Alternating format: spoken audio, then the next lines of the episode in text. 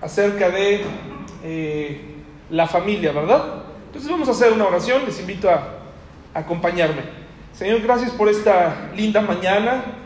Te ruego por eh, los hermanos que aún planean venir, que tú los traigas con bien y que los que estamos aquí podamos ser eh, receptivos al mensaje, atentos a tu palabra y te agradecemos porque podemos vernos una vez más y me das la oportunidad de predicar tu palabra y te pido que sea este sermón eh, algo, Señor, que tú nos libres de decir cualquier cosa que esté de más y que podamos apegarnos a lo que pueda, a lo que diga la Biblia, Señor. En el nombre de Jesús, amén. Bueno, vamos a, a abrir nuestra Biblia en Proverbios 12, 18. Hoy en día, eh, cuando un predicador toma proverbios o salmos, pareciera que eh, inmediatamente decimos, ah, no, no se preparó, porque va, a predicar de proverbios. No, ¿verdad? También proverbios encontramos muchas cosas, ¿no? Encontramos mucha sabiduría. Y en los salmos también. No voy a predicar sobre proverbios, pero sí vamos a tomar esta serie, yo creo que en lo que respecta a la familia, en lo que resta del año, vamos a hablar estos días sobre eh, el poder de las palabras en la familia. Y no tanto el poder de las palabras como quien piensa que por decretar algo eso se cumple, ¿no? Eh, escuchamos personas que dicen, tú decrétalo y, y dilo muchas veces y dime voy a sacar la lotería, dilo muchas veces, di, yo, Dios me va a dar un trabajo y decrétalo y vas a ver que Dios te lo va a dar. Y no estoy hablando de esa clase de poder, sino de las... Hoy vamos a aprender que las palabras son el reflejo de lo que hay en nuestro corazón y de esas palabras pues dañamos a nuestra familia, dañamos, lastimamos a nuestros seres más queridos y también a los que están afuera. Entonces, eh, no, yo no creo en el poder de esas palabras eh, de, decretar, sino como resultado de lo que hay en nuestro corazón, ¿verdad? Entonces, Proverbios 12, 18, por favor, dice así, ya lo tenemos, hermanos, dice todos juntos, hay hombres cuyas palabras son como golpes de espada, mas la lengua de los sabios, ¿qué es? Medicina, la lengua de los sabios es medicina. No sé ustedes, pero creo que bueno, al menos yo sigo, a pesar de ya tener casi 40 años, batallando con el control de mi lengua.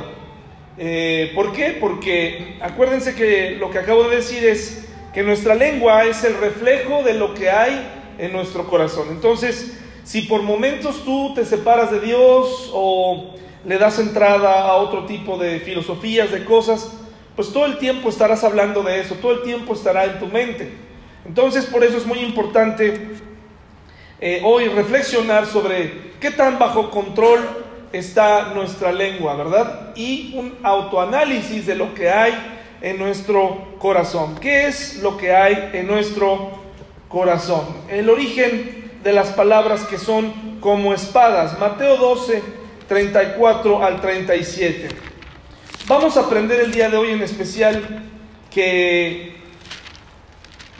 nos vamos a dirigir y vamos a platicar sobre las palabras, pero también sobre los silencios, sobre las cosas no dichas.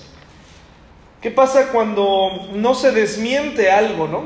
¿Qué pasa cuando no alguien no toma el tiempo para aclarar un poco más una circunstancia?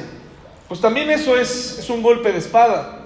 Cuando alguien no dice lo que tiene que decir en tiempo y forma. Los hombres, los varones, batallamos más con esto.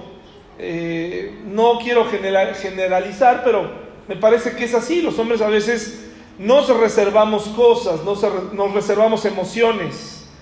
Entonces, también hay hombres comunicativos, también hay mujeres que no expresan sus emociones, ¿verdad? Y también hay mujeres comunicativas. El punto aquí es que hay silencios que no debieran existir en nuestras familias.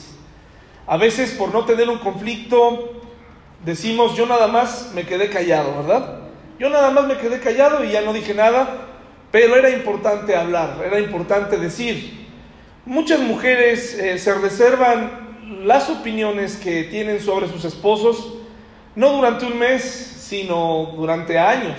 Y en una discusión, las mujeres, como dicen algunos, no es que se pongan históricas, sino se ponen eh, histéricas, sino se ponen eh, históricas, ¿no? Eh, buscan en el pasado y te dicen es que tú y, empiezan a sacar cosas del pasado. Quiere decir que esas cosas se fueron almacenando ¿dónde? Pues aquí en el corazón se fueron quedando y encontramos un momento en donde sacamos todo y explota la bomba. Perdón, Juan Luis, ¿me podrías ayudar a cerrar la puerta? Por favor, está entrando un reflejo un poco fuerte, a lo mejor podemos ver un poquito más. Esta es una imagen de un corazón y la imagen que está un corazón eh, humano y en la parte de atrás vemos como unas píldoras que hablan de, que debemos hablar o usar nuestras palabras como medicina y no como armas. Eh, no como armas. Ahí donde trabajo, eh, se utiliza el lenguaje, el idioma inglés prácticamente todos los días.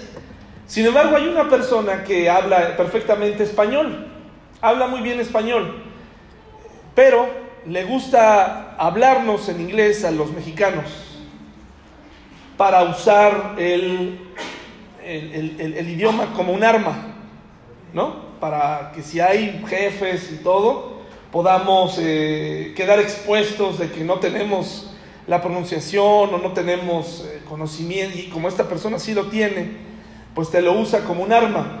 Entonces, los golpes de espada, las heridas que abrimos y que luego no nos tomamos el tiempo de cerrar, podemos decir muchas cosas, ya lo habíamos hablado, ya sea porque creemos que tenemos mucha experiencia y podemos decir lo que se nos antoje, o porque es nuestra esposa y por lo tanto ella puede recibir cualquier tipo de contestaciones, ¿verdad? Esa familiaridad que tenemos con ella nos hace a veces, o con ellos, nos hace lastimarnos.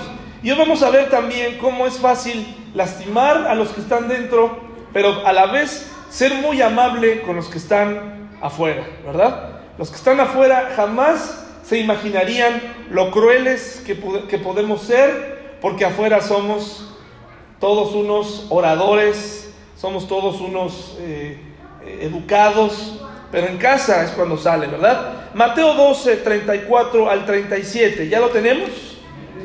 Muy bien, dice así, Mateo 12, 34 al 37. Fíjense, le está hablando Jesús a los fariseos, generación de víboras, ¿cómo podéis hablar lo bueno siendo malos? Porque de la abundancia del corazón habla la boca. Y podría sin querer agregarle a Jesús, porque ese es el principio básico, también en la abundancia de nuestro corazón a veces nos guardamos eh, información importante.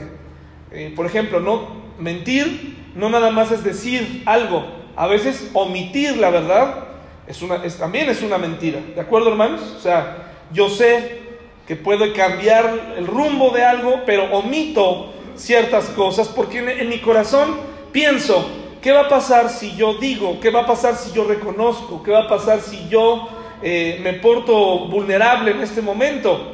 Pues prefiero omitir, si no toda la verdad, un poquito de ella para que no se me tome a mal. ¿Cuántas veces hemos estado con amigos que una pareja nos cuenta su versión, viene la otra y nos cuenta su versión y, entonces al unirlas decimos, oye, él no me dijo esto, ¿verdad? Él no me contó toda la verdad, nada más me contó un pedacito. Entonces, también eso es mentir y también habla de lo que hay en nuestro corazón.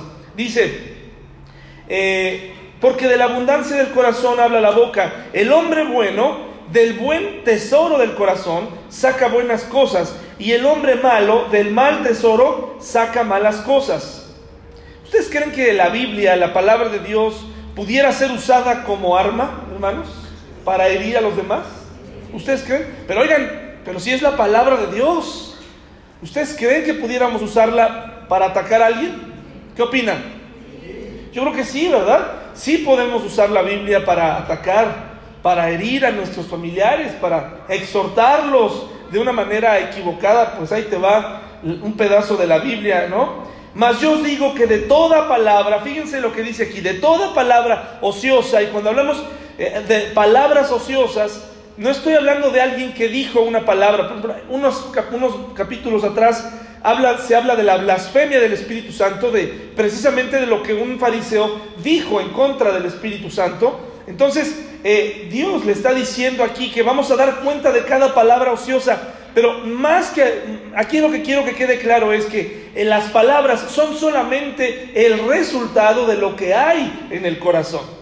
Tú pudieras insultar a alguien, pero inmediatamente puedes pedir perdón a Dios y, Dios te perdona. Sin embargo, cuando alguien recurrentemente tiene un lenguaje soez, un lenguaje sucio, un lenguaje eh, pues continuamente de pesimismo, un lenguaje, este, etcétera, etcétera, pues nos está hablando de lo que hay en, el corazón. ¿sí? Entonces dice, eh, mas yo digo que de toda palabra ociosa que hablen los hombres, de ella darán cuenta en qué día, hermanos.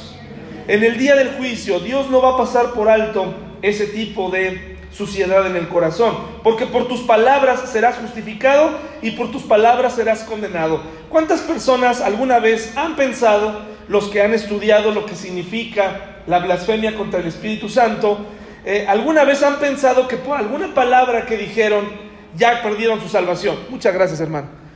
¿Cuántos les ha pasado esto? ¿Cuántos han pensado alguna vez, sí, gracias a Dios, alguien más que diga, ya, ya la cometí porque en mi mente insulté al Espíritu Santo, ¿no? pasó por mi mente un, pensamiento que, inmediatamente identificas que no proviene de ti o, o, algo así. Recuerden, aquí se está refiriendo a un todo, no a un insulto. Lo que ocurrió con el, el Espíritu Santo unos versículos atrás no se debió a un insulto, se debió a algo más profundo, algo que necesita explicación, lo, lo haremos en otra ocasión.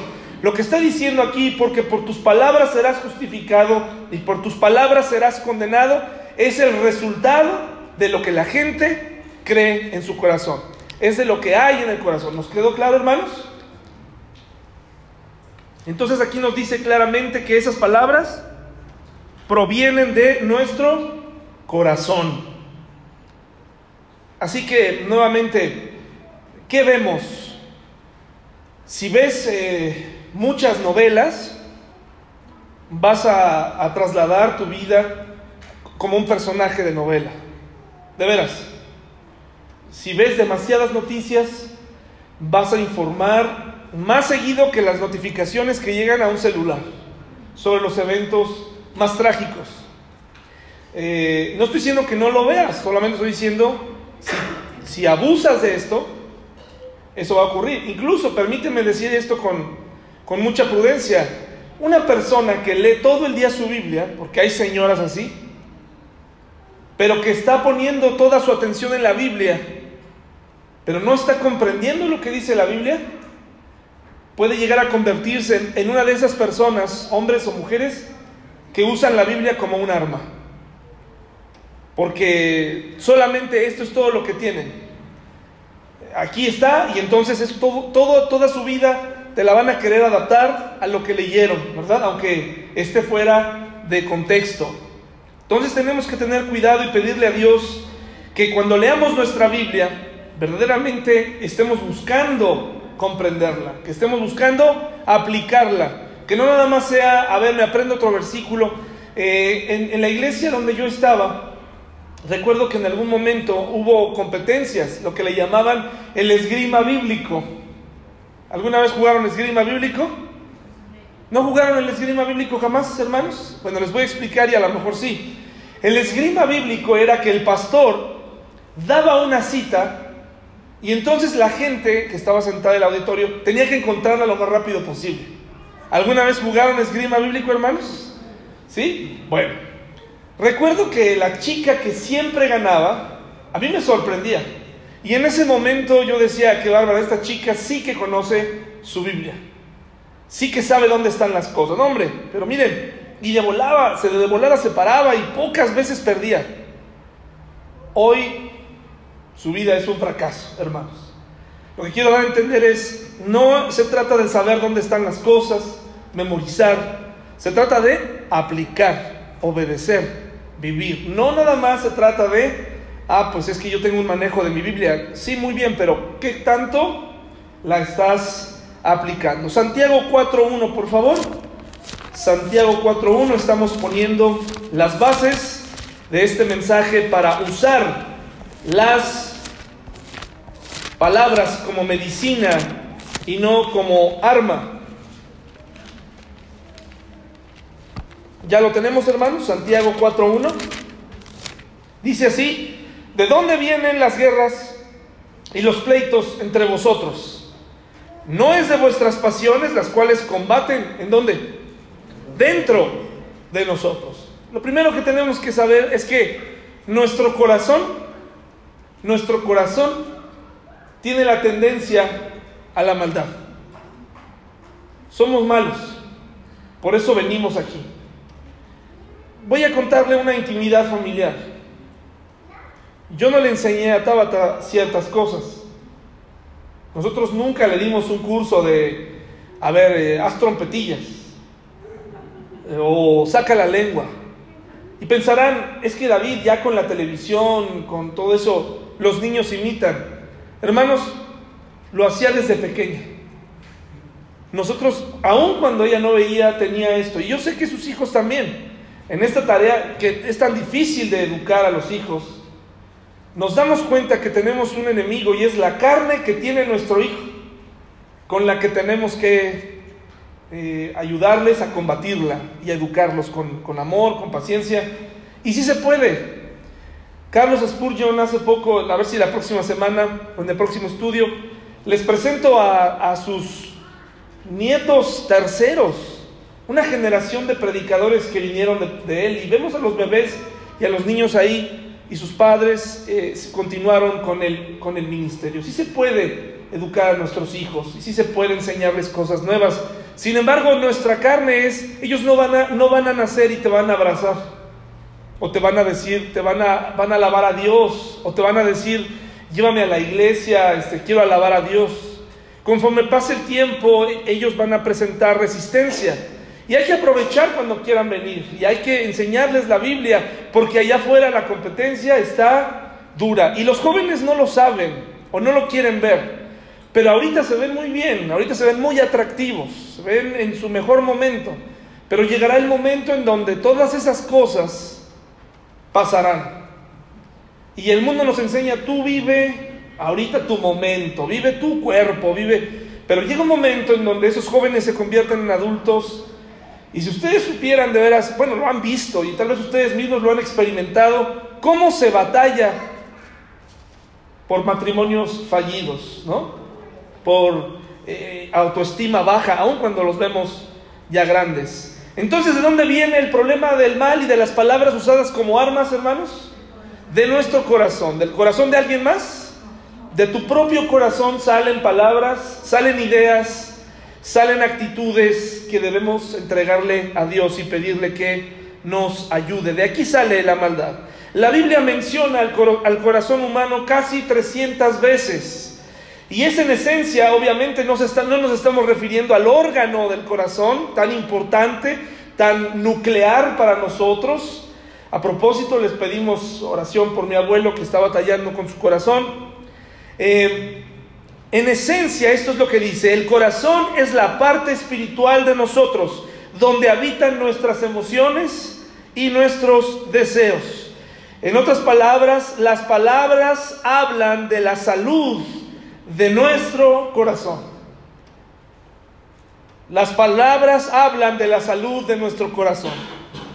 Muchas veces pensamos que ya tenemos la solución a nuestro, a nuestro problema, a nuestra situación de tristeza, eh, en mi caso, puedo decirles que por algunos años, cuando me sentía triste, pues eh, iba y sanaba esa tristeza comprándome algo, ¿no?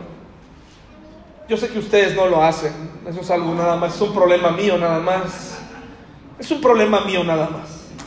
Inmediatamente me sentía triste y yo decía, hoy necesito irme a comprar algo, ¿no? Hoy necesito lo que sea, pero que sea numeroso. O sea, no me voy, no voy a ir a la tienda por un chicle. No, no, no, no, tengo que ir por una caja de chicles. No, tengo que comprar algo que, que, me quite el... Y a veces pensamos que ya se resolvió el problema, pero resulta que no. Nada de lo que hagas llena ese problema. Tú eh, vuelves a lo mismo, ¿no? En tu matrimonio, dices, ya sé, vamos a hacer ejercicio juntos. Vamos a ir a correr juntos. Eso, eso, va, eso va a resolver el asunto. Necesitamos pasar tiempo juntos. Y ya compras una caminadora, corren juntos, pasan tiempo juntos. Y, y, cuando te das cuenta, otra vez estás pidiendo a Dios por tu esposo, por tu esposa. Otra vez. Otra vez, Señor, pues es que, oye, ¿y la caminadora? ¿Y el, el ejercicio? y el proyecto y el automóvil y el cambio de casa y el cambio del corte de cabello y todo eso, ¿qué pasó? Pues es que hay un problema. Las palabras hablan de la salud de nuestro corazón. El problema no era que necesitabas comprar cosas, el problema no se resolvió realmente, tu corazón estaba necesitado de medicina. Y ese corazón solamente lo puede cambiar Dios. Marcos 7, 21 al 31, por favor.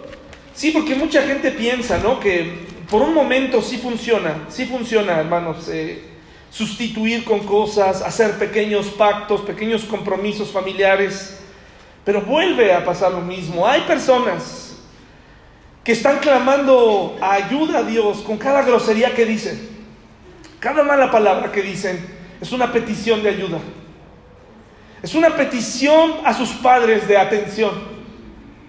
Cada vez que un joven adulto cristiano retorna a las cervezas, retorna a su vida pasada, retorna a, sus malas palabras, habla de que en su corazón hay amargura.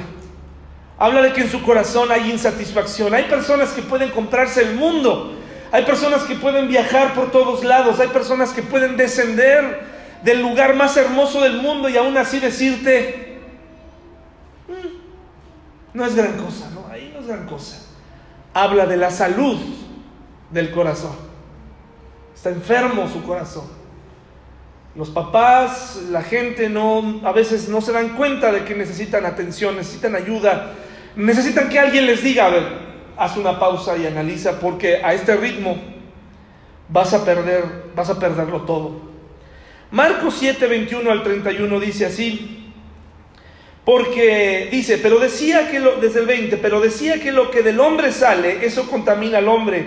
Porque de dentro del corazón de los hombres salen los malos pensamientos, salen los adulterios, las fornicaciones, los homicidios, los hurtos, las avaricias, las maldades, el engaño, la lascivia, la envidia, la maledicencia, la soberbia, la insensatez. Todas estas maldades de dentro salen y contaminan al hombre. Y venir a la iglesia nos ayuda, hermanos, para contrarrestar este corazón, ayudar a este corazón enfermo, este corazón caído. Proverbios 4:23, por favor. Proverbios 4:23.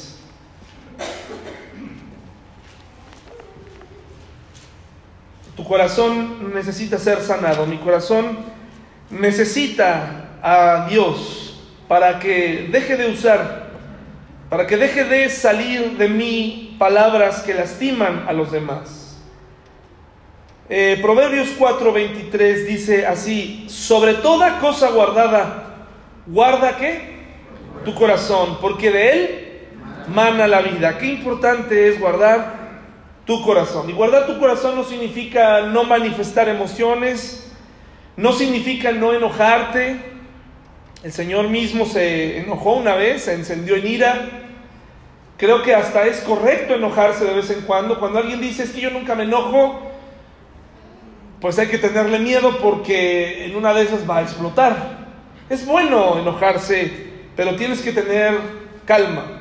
Hay quienes se enojan y hacen todo un desastre y toman decisiones terribles. Eso no está bien. Es el núcleo y dice aquí que debemos, de todo lo que guardemos, dice, guarda tu cerebro.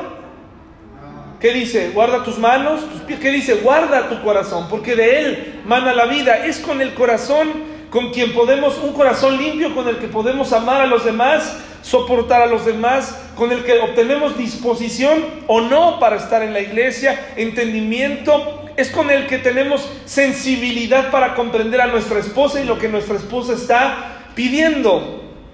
¿Verdad?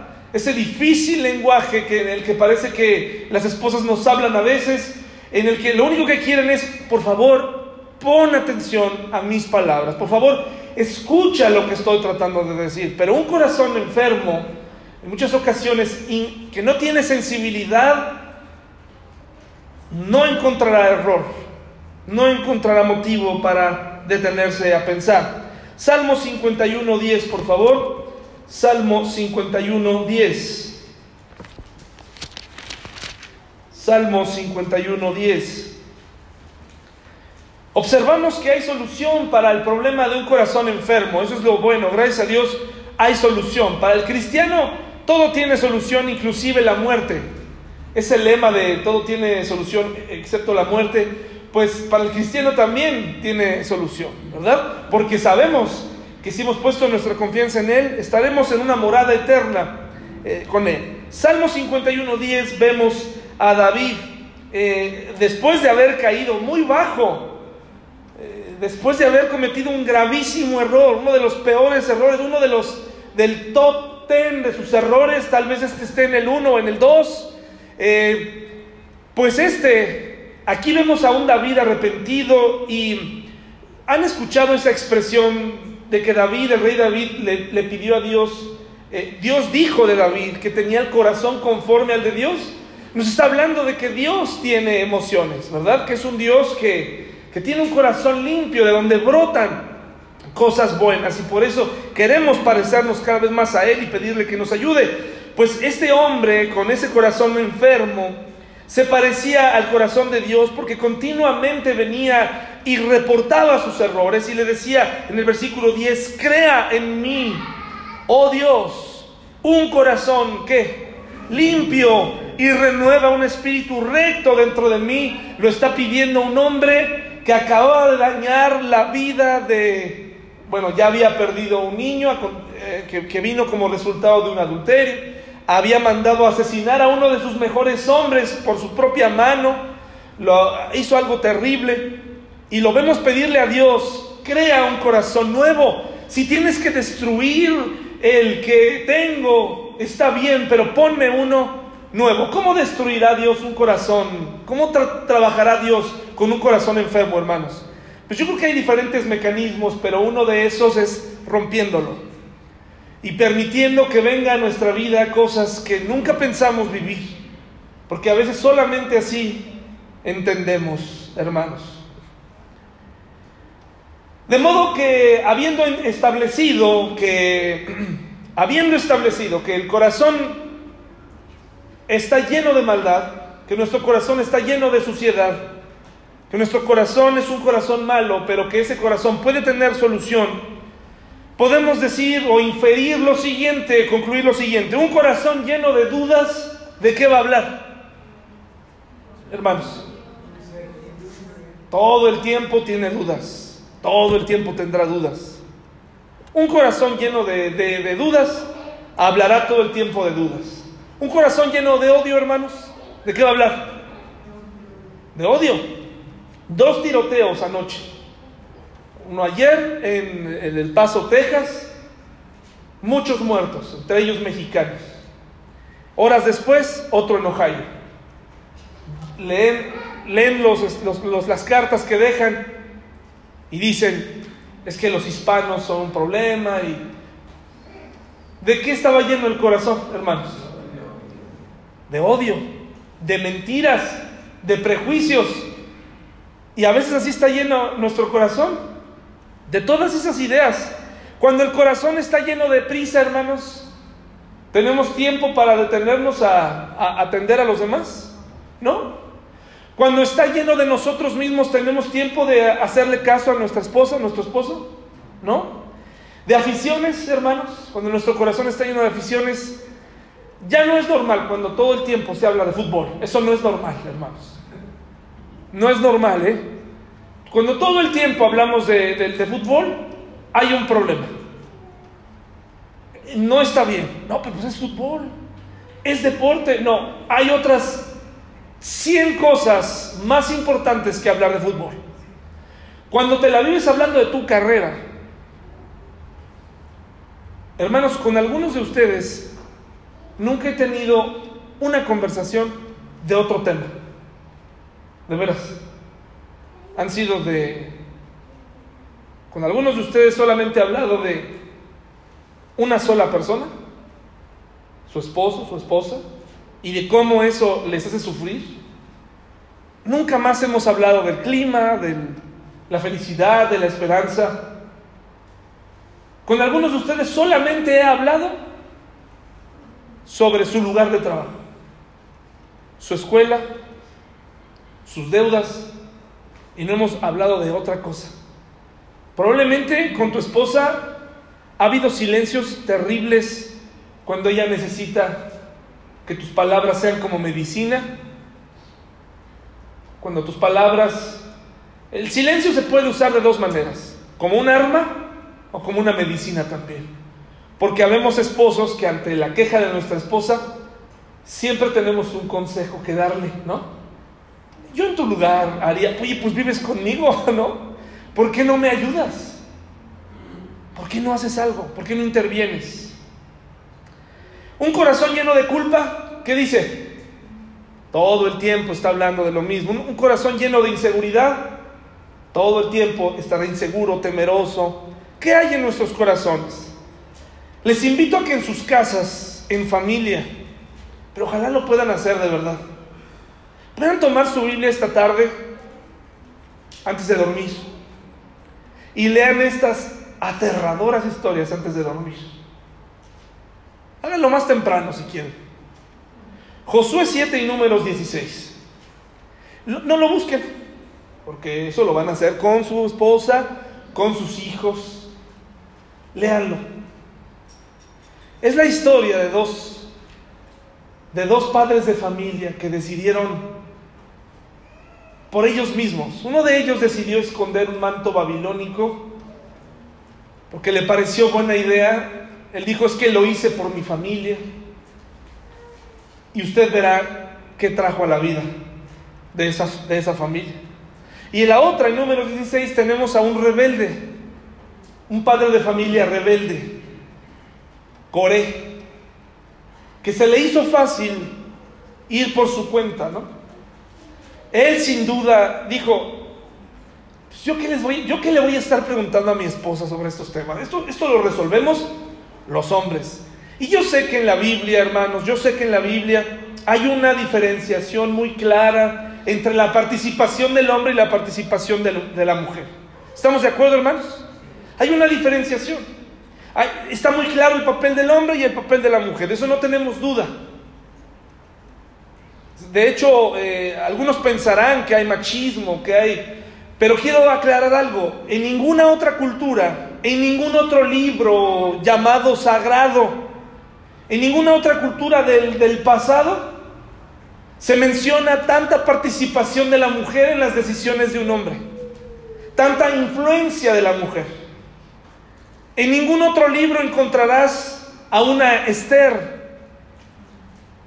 a una Ruth, a una Abigail, a una Raab, mujeres que fueron, que fueron empoderadas no por ellas mismas, no por un gobierno, no por la sociedad, empoderadas por Dios mismo a través del Espíritu Santo. En ninguna otra, verás. Eh, pero entiendo que, entiendo que la Biblia a veces los, los predicadores tenemos esta tentación de, de tomar versículos y tratar de, de hacer como si ahí dijera que el personaje del que vamos a hablar hoy iba al súper con su esposa, ¿no? Y que compraba en un Walmart o que compraba en algún lugar. Tenemos esa tentación como de hacer eh, occidental una cultura oriental, pero los principios son los mismos. Y en ningún lugar de la Biblia eh, encontramos que el varón no podía o tenía prohibido consultarle a su esposa acerca de decisiones importantes. La mayoría de las decisiones que vimos que tomaron muchos hombres de la Biblia fueron terribles, equivocadas. Si José no hubiera escuchado, no le hubiera creído a María, no le hubiera creído al ángel, ¿qué hubiera pasado, hermanos? ¿Verdad? La Biblia nos enseña, dice que en la multitud de consejeros que está la sabiduría y entre esos consejeros está tu esposo y está tu esposa. Y tienes que darle su lugar. Josué 7 y números 16 narran historias de hombres que se levantaron que dijeron, yo esto yo lo voy a resolver pensando en mi familia, agarró un manto babilonio eh, eh, muy bueno, dice, y lo metió en una, en una, este, ahí en su casa lo escondió. ¿Era Babilonio? ¿O, estoy equivocándola? Sí, ¿verdad? Y, lo metió en, la, en, su, en su casa y dígame qué pasó. Y platique con sus hijos. Y a veces es un momento de decir hacia dónde va el liderazgo en tu casa, hacia dónde va eh, la participación de tu esposa en tu casa, hacia dónde te diriges. Número 16, un rebelde que terminó llevándose a su familia entre sus pies. Ahora, hermanos, entremos en los últimos minutos a, una a la historia de una familia real con problemas reales, hermanos, con problemas verdaderos, problemas muy graves. Y nuevamente les pido su eh, comprensión para que podamos tomar esta, este, este pasaje o esta historia y, podemos extraer los principios básicos para nuestra familia sabiendo que probablemente había otras costumbres y otras formas de pensar en ese tiempo, pero que los principios para vivir en familia los podemos aplicar hoy en día. ¿De acuerdo, hermanos? No voy a entrar en súper detalle sobre ellos, sobre su, participación específica en el, en el pueblo de Israel, en el plan de Dios, ni tampoco voy a entrar en más detalles, solamente vamos a extraer los problemas que enfrentó esta familia real, esta familia de reyes. Y por eso es que quiero presentarles al que, al que fue el primer rey de Israel, ¿verdad? Y el primer rey de, rey de Israel, ¿quién fue? Nombrado por quién, hermanos? ¿Por quién?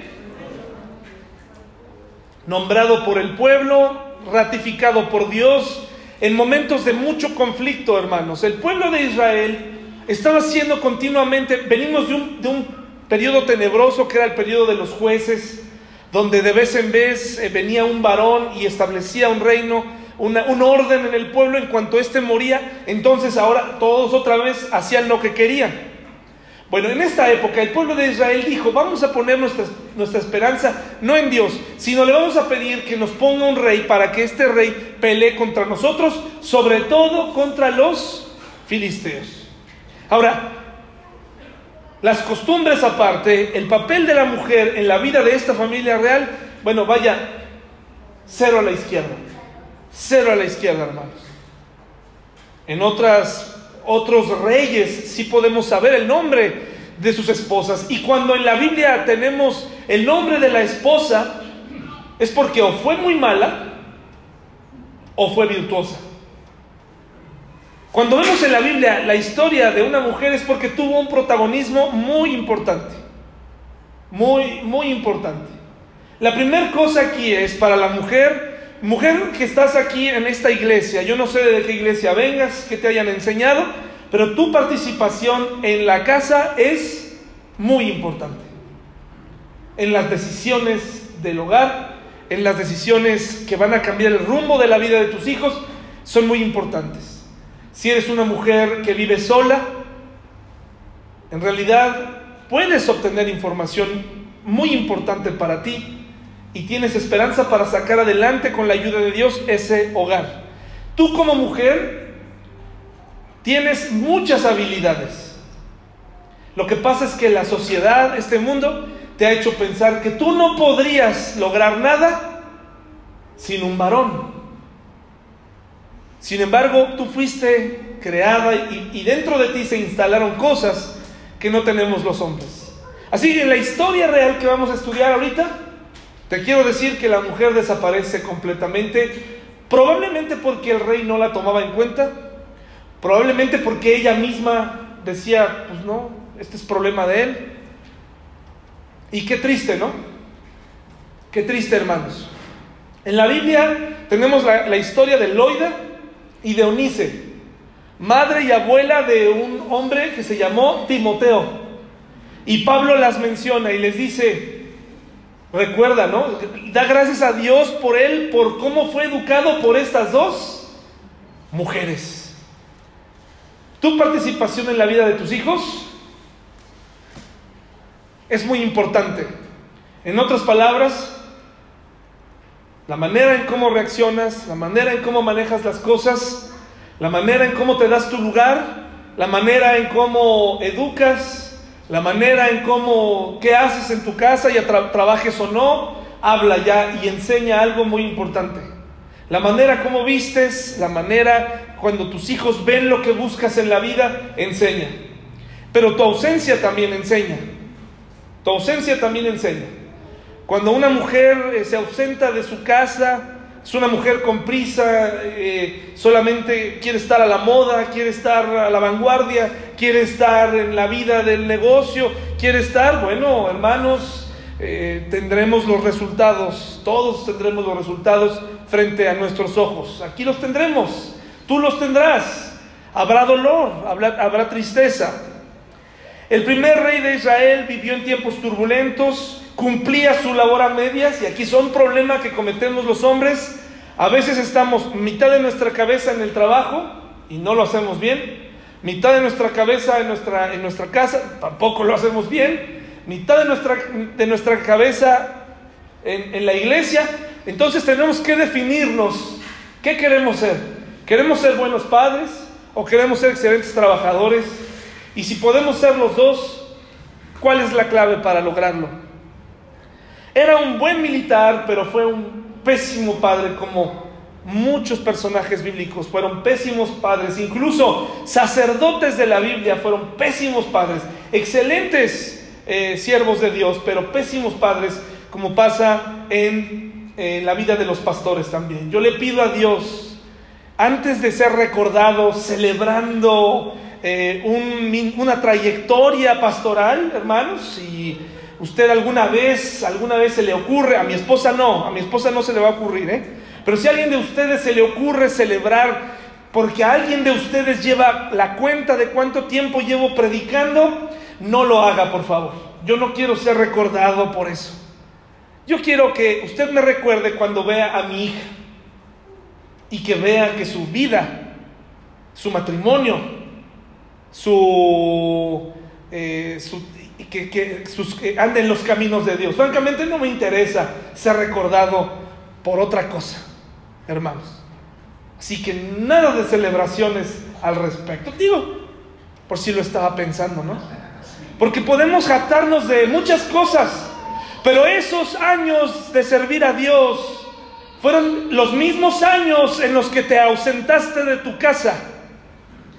Y por eso tus hijos son discapacitados emocionales. Y por eso sus matrimonios no funcionaron. ¿Y a eso también le hacemos fiesta? ¿También vamos a celebrar eso? No. Es un gran fracaso para un pastor celebrar algo que ni siquiera le pertenece a él. Le pertenece a Dios. Y yo quiero entregarle un día a mi hija y decirle, Señor, aquí está. Por eso mejor ore por nosotros para que seamos buenos padres. Buen militar, pero pésimo padre. Tuvo misericordia de un rey enemigo, como fue Amalek. Se le dijo a Saúl, ve y elimina a Amalek y mata a todos, porque son un pueblo pagano. No voy a entrar en más detalles de por qué lo hizo. ¿Por qué Dios ordenó esto? Sencillamente esa era la orden. ¿Y qué fue y qué hizo Saúl, hermanos? ¿Recuerdan la historia? Mató a muchos mató a muchos, pero dejó vivo lo mejor del ganado y dejó vivo al rey. Al mero mero, a ese lo dejó vivo. Dijo, pues voy a dejar a mi igual para mostrarle quién manda aquí, ¿no? ¿Y qué ocurrió, hermanos? Dios le molestó esto. A Dios le molestó esto. Tuvo misericordia de un rey enemigo, pero fue duro con sus hijos, muy duro. Saúl fue muy duro con sus hijos, hermanos. Muy duro. Muy duro. Y muy duro y muy terrible. Hizo cosas terribles con su propio pueblo. Saúl odió a quien sus hijos amaban, hermanos. Vayamos por favor a 1 de Samuel 18, 20, 22 para que vaya usted viendo. Eh, para muchos eh, dicen, es que Saúl estaba actuando casi como un, con un chip, ¿no? Porque acuérdense que Saúl, Dios permitió, después de estos fracasos, que viniera, dice la Biblia, de parte de Dios, un espíritu que lo atormentaba. ¿verdad? Pero, pero escúcheme bien, antes de pensar que, que Dios le había instalado un chip y que no se podía quitar ese chip y que él actuaba como un robot, porque muchos de nosotros decimos, ay, es que mi depresión me hace ser así de grosero con, con mis hijos, mi depresión, mi, mi educación del pasado, mi, mi, mi, enfermedad que traigo, que he cargado, no me permite eh, librarme. Hay muchas mujeres que se esconden en sus enfermedades, hermanos, que se esconden en sus dolencias para no hacer ciertas cosas, y hay hombres también que se esconden en eso. Es que yo hasta aquí llegué, yo no tengo estabilidad, yo no tengo esto y aquello. Pues hermano, este, mi amigo, tus hijos necesitan liderazgo en casa, necesitan dirección, ¿verdad? Si no, allá afuera se van a encontrar cientos a los cuales uno, uno termina siguiendo, ¿no? Dice primero de Samuel 18, 20 al 22. ¿Ya lo tenemos? Primero de Samuel 18, 20 al 22. Dice, después de un problema, estoy resumiendo demasiado la historia, el punto fue que Saúl le tuvo envidia a David. ¿Sí? David se convertiría en rey a la larga, pero mientras tanto, eh, Saúl le tuvo envidia. Y, fíjense que, vivir bajo el techo de este papá, qué, qué relajo, hermanos, qué desastre. Porque, en primer lugar, usa a, su hija Mical como una forma de tener una estrategia para motivar a David para que lo mataran, fuera a la guerra y mataran, lo mataran los filisteos. Mire lo que dice, usar a tu hija como eso. Yo te voy a decir algo, te, voy a dar un pequeño consejo. Eh, si lo quieres tomar está bien, pero nunca uses a tus hijos para obtener algo. Nunca uses a tus hijos, nunca. Nunca le digas a un familiar, a un amigo, ah, es que yo tengo una hija y ando necesitado y préstame dinero porque nunca uses eso, nunca con tu jefe, no, es que mi hija está pequeña y, va a entrar a la escuela. Eh, nunca lo hagas. Nunca lo hagas. No uses a tus hijos como para dar lástima. No uses a tus hijos como moneda de, cambio para obtener algo. Ah, es que soy madre soltera. Sí, eres madre soltera, lo, sentimos mucho. Pero nunca uses a tu hijo para obtener algo. Es que estoy desahuciada. No, quiero decirte que Dios sabe lo que batallas y hay una bendición y un cuidado especial para este tipo de mujeres. Pero nunca uses a tu hijo, a tu hija, como una moneda de cambio. Eso no está bien. Primero de Samuel 18, 20 al 22 dice, pero Mical, la otra hija de Saúl, vemos que tenía varios hijos, hoy nos vamos a centrar solamente en dos, pero Mical, la otra hija de Saúl, amaba a David y fue dicho a Saúl y le pareció bien a sus ojos. Y Saúl dijo, yo se la daré porque para que le sea por lazo y para que la mano de los filisteos sea contra él. Dijo pues Saúl a David por segunda vez, tú serás mi yerno. ¡Ay, qué, miedo tener un yerno, un, un suegro así, ¿no? porque en el fondo lo que quería era algo más, ¿no? Y mandó Saúl a sus siervos a hablar en secreto a David, diciéndole, he aquí el rey te ama y todos sus siervos te quieren bien, sé pues yerno del rey. ¿Lo quería, hermanos? ¿Amaba Saúl a David? No lo amaba. Qué delicado. Una, el uso de las palabras como arma es cuando tú influyes a la gente para que vayan y den un mensaje equivocado, ¿no? Para que vayan y digan algo en el nombre en el nombre del amor y, mientan. Qué delicado, pues usó a Mical. Saúl odió a quien sus hijos amaban. Eh, ahí en 1 de Samuel 18, 28 dice, dice que Saúl viendo y considerando que Jehová estaba con David y que su hija Mical lo amaba. Eh, Mical es la única mujer eh, de las esposas de David que se registra que realmente lo amó. Qué interesante, ¿no? Todas las demás probablemente las tomó a la fuerza o, este, a Betsabé pues ya no le quedó de otra. Pero esa es la única que dice que lo amaba, lo amaba. 19.1. Habló Saúl a Jonatán su hijo y a todos sus siervos para que matasen a David, ¿no? Lo bueno es que lo amaba, ¿no? Lo bueno es que lo amaba, pero Jonatán, hijo de Saúl, amaba a David en gran manera. Entonces, de pronto, todo lo que era importante para, para David, para, perdón, para, para Jonatán, y para Mical era todo lo contrario a lo que el padre quería. ¿Has notado que llega un momento en donde no haces clic con tus hijos? ¿Sí te has dado cuenta? Llega un momento en donde parece que no. Y más allá de la adolescencia es porque muchos de nosotros olvidamos que fuimos jóvenes, olvidamos que, que tuvimos que estuvimos. Ahora, la solución no es ser chaperón, ni ser, ni ser amigo de tu hijo, porque no fuimos llamados a ser amigos de nuestros hijos, fuimos, a ser, fuimos llamados a ser padres de nuestros hijos. Pero el punto aquí es que llega un momento en donde ya no se puede hablar de nada con los padres porque todo lo que le dices, nada le gusta. Y es una manera de decirte, hubiera deseado que crecieras de otra manera. Hubiera deseado. Y, no estoy hablando de cosas malas. A veces pequeñas eh, diferencias marcan, ¿no? Si tú no compartes el mismo deporte que tu papá, ya se rompió la comunicación. Si no te gustan ciertas cosas, ya se rompió la comunicación. Tenemos que volver a restablecer esa comunicación en la familia. Jonatán y Saúl no se comunicaban correctamente. Primero de Samuel 14.1, regresen por favor. Primero de Samuel 14.1. Jonatán y Saúl no se comunicaban. Ahora, la comunicación no es nada más vernos cada ocho días o comer diario todos los días y preguntarle cómo te fue hoy. Esa no es comunicación correcta. Eh, muchos de nuestros hijos están como en, y nosotros estamos en, en piloto automático y con los celulares más.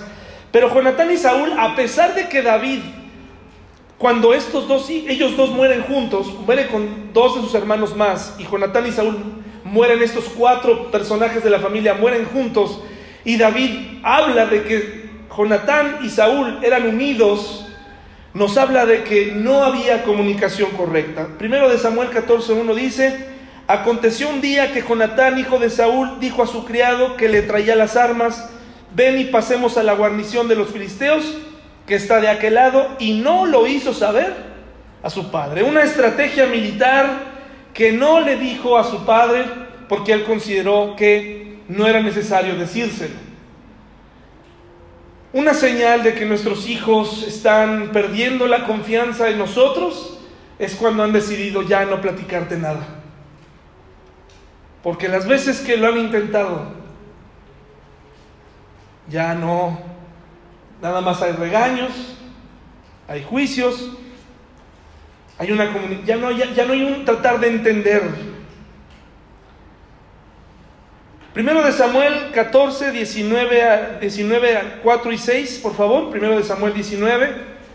Esta depresión en la que, demoníaca, eh, en la que, por la que por cierto yo no encuentro en la Biblia que aunque el Espíritu vino de parte de Dios para atormentar a Saúl, yo no encuentro en ningún lugar en la vida de Saúl que Saúl le haya dicho a Dios, quítame esta depresión, quítame esto, quítamelo por favor. ¿Saben qué aprendió a hacer Saúl? Aprendió a vivir con esto. Aprendió a vivir con esto y dijo, bueno, pues ya tengo que batallar con esto, ni modo, pero si, aunque estés viendo que está afectando a la familia, Saúl dijo, aprendo a vivir con esto, no importa, pero yo no veo una oración pidiendo ayuda a Dios, quítame esto, quítame esto, Señor. Yo sé que esto vino a consecuencia de mi pecado, yo sé que el reino ya no me pertenece, yo sé que pasaré a la historia como el fiasco más grande del rey, porque había altas expectativas en mí. Saúl era un hombre alto, hermoso, con todas las cualidades y por lo visto era un buen militar.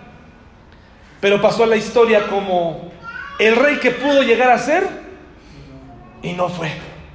Como muchos padres pasan a la historia. Yo no quiero pasar a la historia así, hermanos. Me quiero sincerar así con ustedes. Yo no quiero pasar a la historia como un gran predicador, como un buen pastor, como el mejor amigo de, sus, de entre los amigos, ¿no? El, mejor, qué tipo tan afable. Yo no quiero pasar a la historia así, hermanos. Yo quiero que mi esposa y mi hija verdaderamente me recuerden como alguien congruente y que me recuerden como alguien que verdaderamente pasó tiempo y educó y estuvo en los momentos más difíciles. No sirve de nada lo demás. No, es que qué gran empresario fue, hombre. Qué gran tipo fue, qué, qué bárbaro, qué, qué sabio era para... No, el mejor legado que dejamos los que somos papás son nuestros hijos. Y ojalá que no los veamos y no los dejemos fracasar cuando ya no estemos aquí. Todo lo demás no importa, hermanos, son cosas de hombres. Pero estas confusiones que había, ¿no? Primero de Samuel 14, perdón, 19 del 4 al 6, dice, y Jonatán, habló bien de David a Saúl, su padre, y le dijo, no peque el rey contra su siervo David, porque ninguna cosa ha cometido contra ti, y porque sus obras han sido muy buenas para contigo, pues él tomó su vida en, en su mano y mató al filisteo, hablando de Goliat, y Jehová dio gran salvación a todo Israel. Tú lo viste y te alegraste. ¿Notas a Jonatán, amigo de David, tratando de convencer a su papá? ¿Cuántas veces hemos tratado, esposas, eh, hijos, convenciendo a su papá, ¿no? Tratando de hablarle de diferentes maneras. Papá, oye, en serio, mira, esto y aquello, y, por aquí es mejor, y ya no hagas esto, ya no hagas aquello, ya no tomes, ya no llegues tarde, respeta mi hogar, respeta mi casa, respétame, ya no me hables así, etcétera, etcétera. Vemos aquí a Jonatán dando los mejores argumentos para que caiga en razón de que lo que estaba a punto de hacer no solamente iba a traerle mala fama, iba en contra de lo que Dios quería. ¿Y qué hizo increíblemente Saúl, hermanos? ¿Por qué pues pecarás contra la sangre inocente matando a David sin causa? ¿Y qué dice el 6? Y escuchó Saúl la voz de Jonatán y juró Saúl, vive Jehová. Dice, no morirá.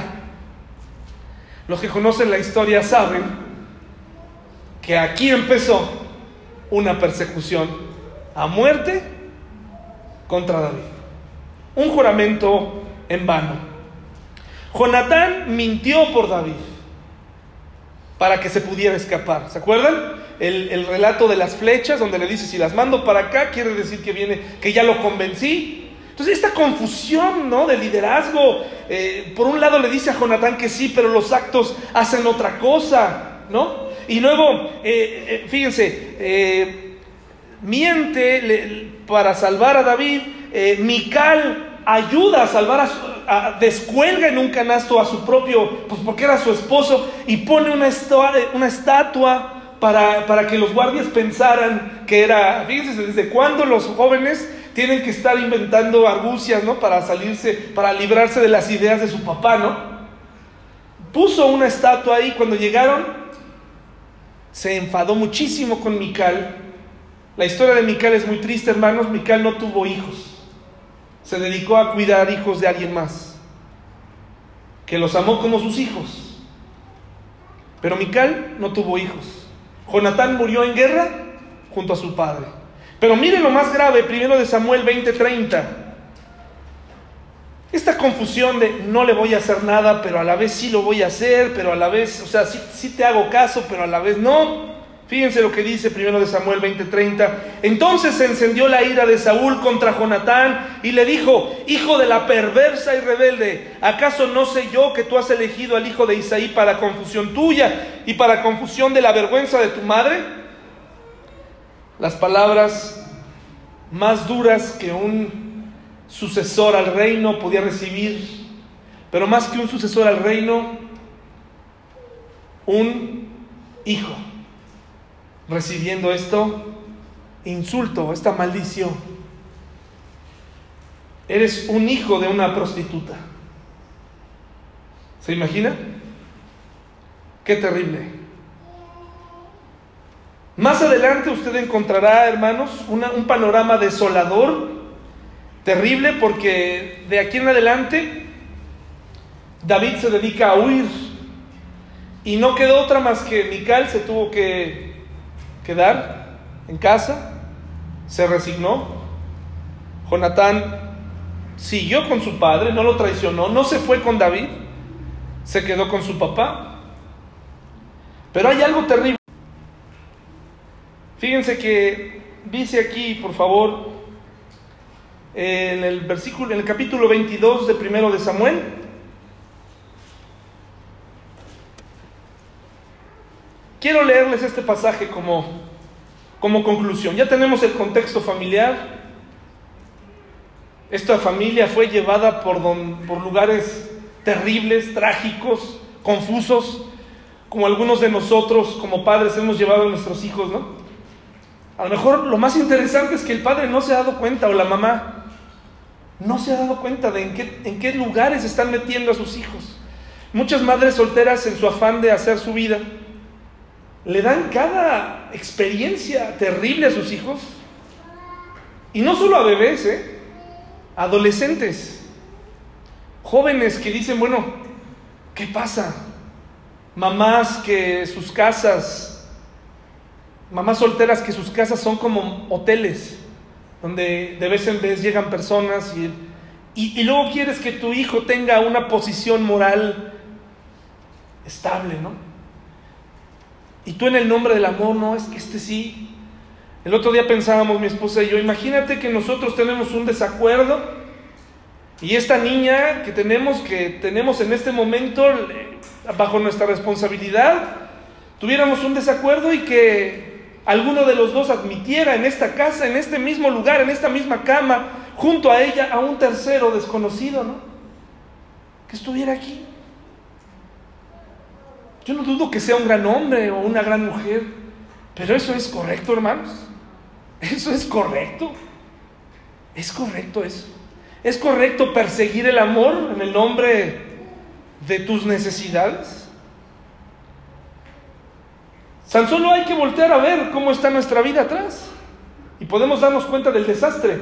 Ahora, no nada más es meter a alguien en casa o adulterios. Aquí es muy amplio el tema. También son los silencios, las palabras que no dices o las palabras que dices muy seguido.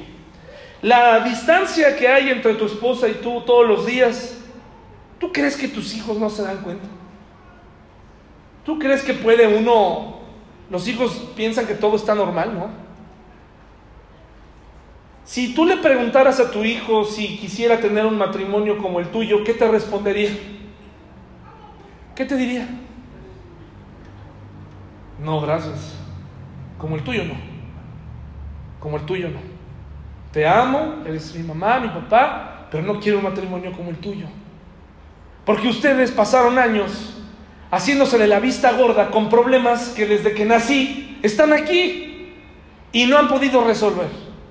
Y ahora que, ahora que los necesito de la manera más importante en mi vida, ya se quieren separar. Aquí están jugando. Aquí están jugando. Qué terribles problemas, hermanos. De lo que hablan, nuestras actitudes hablan de lo que hay en nuestro corazón. Mire lo que dice el, el capítulo 22 del 6 al 23, ¿sí? Se los voy a leer. ¿Tienen paciencia para escucharlo todavía, hermanos? Dice, oyó Saúl que se, que se sabía de David y de los que estaban con él. Y Saúl sentado en Gaba, debajo de un tamarisco sobre un alto, y tenía su lanza en su mano y todos sus siervos estaban alrededor de él, una imagen tétrica, un rey poderoso, siguiendo la pista de un fugitivo que no había razón para perseguir, pero él insistió en perseguirlo, acababa de pasar por ahí, acababa de pasar por ahí, es verdad, David acababa de mentirle a un a un eh, sacerdote llamado Ahimelech, le acababa de mentir unos días atrás ¿Se imagina la escena como de película? Viene David huyendo, llega a un poblado en donde viven sacerdotes. Le preguntan, oye, ¿por qué viene solo? ¿Dónde está el rey? Y David dice, oh, es que el rey me mandó hacer algo, necesitamos comer. Y entonces lo alimentan, lo alimentan y lo ayudan. En, este, en esta matanza que estamos a punto de ver se estaba cumpliendo la profecía de, los de, de la maldición dada por Dios años antes a un sacerdote que se llamó Elí, que era muy gordo, ¿se acuerdan? Que se cayó y se desnucó y que tuvo dos hijos terribles, Ovni y Fines. Y Dios les dijo, Dios le dijo a ellos, pues por su forma de vivir, te quito a ti el sacerdocio, lo voy a quitar de tu casa. Y solamente uno sobrevivió y se quedó y sirvió a David hasta que murió. Pero para que vean las consecuencias que tienen malos padres y malos, malos liderazgos. Dice, y dijo Saúl a sus siervos que estaban alrededor de él, oíd ahora, hijos de Benjamín, os dará también a, vosotros, a todos vosotros el hijo de Isaí, o sea David, tierras y viñas, y os hará a todos vosotros jefes de millares y jefes de centenas, para que todos vosotros hayáis conspirado contra mí y no haya quien me descubra el oído como mi hijo ha hecho alianza con el hijo de Isaí. Imagínense, es terrible un hombre que no se libera de eso, no lo podía perdonar. ni alguno de vosotros que se duela de mí y me descubra cómo mi hijo ha levantado a mi siervo contra mí para que me aceche, tal como lo hace hoy. Esa es una frase de esas como cuando decimos, es que mi hijo no jugó fútbol, es que mi hijo no, no le gustó este deporte, es que mi, yo hubiera querido niño en vez de niña. De veras, ¿eh? Hay papás que se las gastan así. Entonces Doeg, en Edomita, que era el principal de los siervos de Saúl, respondió y dijo, yo vi al hijo de Isaí que vino a Nob, a Imelec, hijo de Aitob, el cual consultó por él a Jehová y le dio provisiones y también le dio la espada de Goliat, el filisteo. Y ahí esto lo encendió. Y el rey envió por el sacerdote Ahimelech, hijo de Aitob, y por toda la casa de su padre, los sacerdotes que estaban en Nob, y todos vinieron al rey. Y Saúl le dijo, oye ahora, hijo de Aitob. Y él dijo, heme aquí, señor mío. Y le dijo Saúl, ¿por qué habéis conspirado contra mí, tú y el hijo de Isaí? Cuando le diste pan y espada y consultaste por él a Dios para que se levantase contra mí y me acechase como lo hace hoy día. Entonces Ahimelech respondió al rey y dijo, ¿y quién entre todos tus siervos es tan fiel como David, yerno también del rey, que sirve a tus órdenes y es ilustre en tu casa? Pues hasta ni él entendía cuál era el problema. He comenzado yo desde hoy a consultar por él a Dios, lejos sea de mí. No culpe el rey de cosa alguna a, su siervo, ni a toda la casa de mi padre, porque tu siervo ninguna cosa sabe de este asunto, grande ni pequeña. Y el rey dijo, sin duda, ¿qué? morirás. O sea, él estaba destinado, él estaba decidido a no escuchar. ¿Han escuchado eso? Pasas horas hablando con alguien, buscando las palabras. Ay, mira, tenemos este problema. No. Perdiste el tiempo. Sin duda morirás. Ahimelech, tú y toda la casa de tu padre. Entonces dijo el rey a la gente de su guardia que estaba alrededor de él: Volveos y matad a los sacerdotes de Jehová. ¿A los sacerdotes de quién? ¿De Baal? ¿A los sacerdotes de quién, hermanos?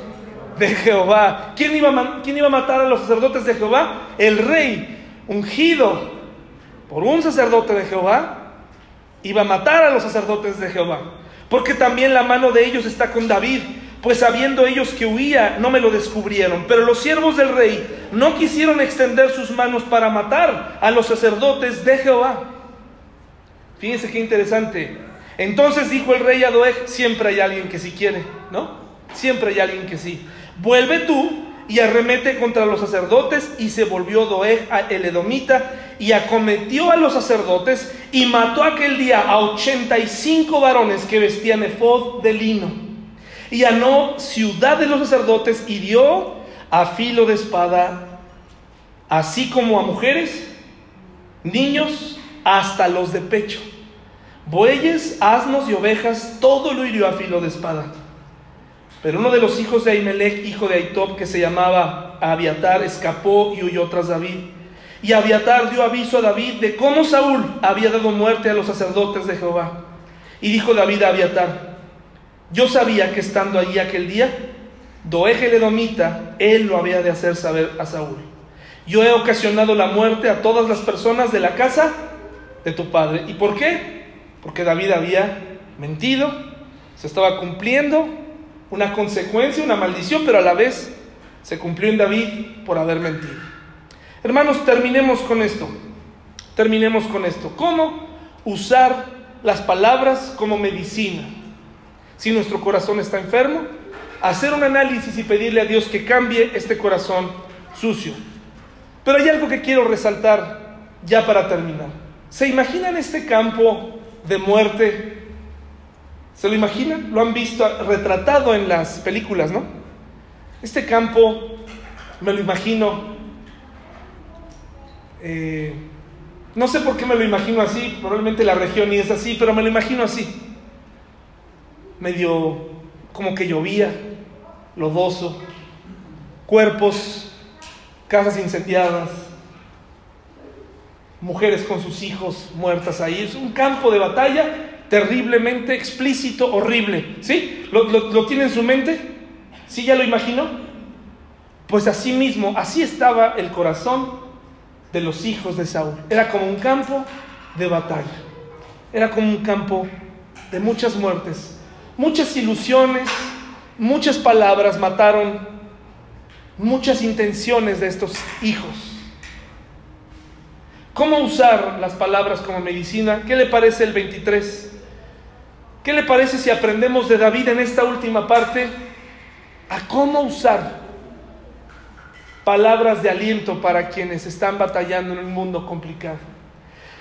David recibe a, a este sacerdote huyendo y David le dice así, fíjese, desde hace pasajes, versículos atrás, no habíamos tenido un versículo así de bonito como este, así de comprometido, de un hombre que venía de cometer errores, pero que ahora quería comprometerse más allá de sus palabras, con hechos, a hacer algo por alguien.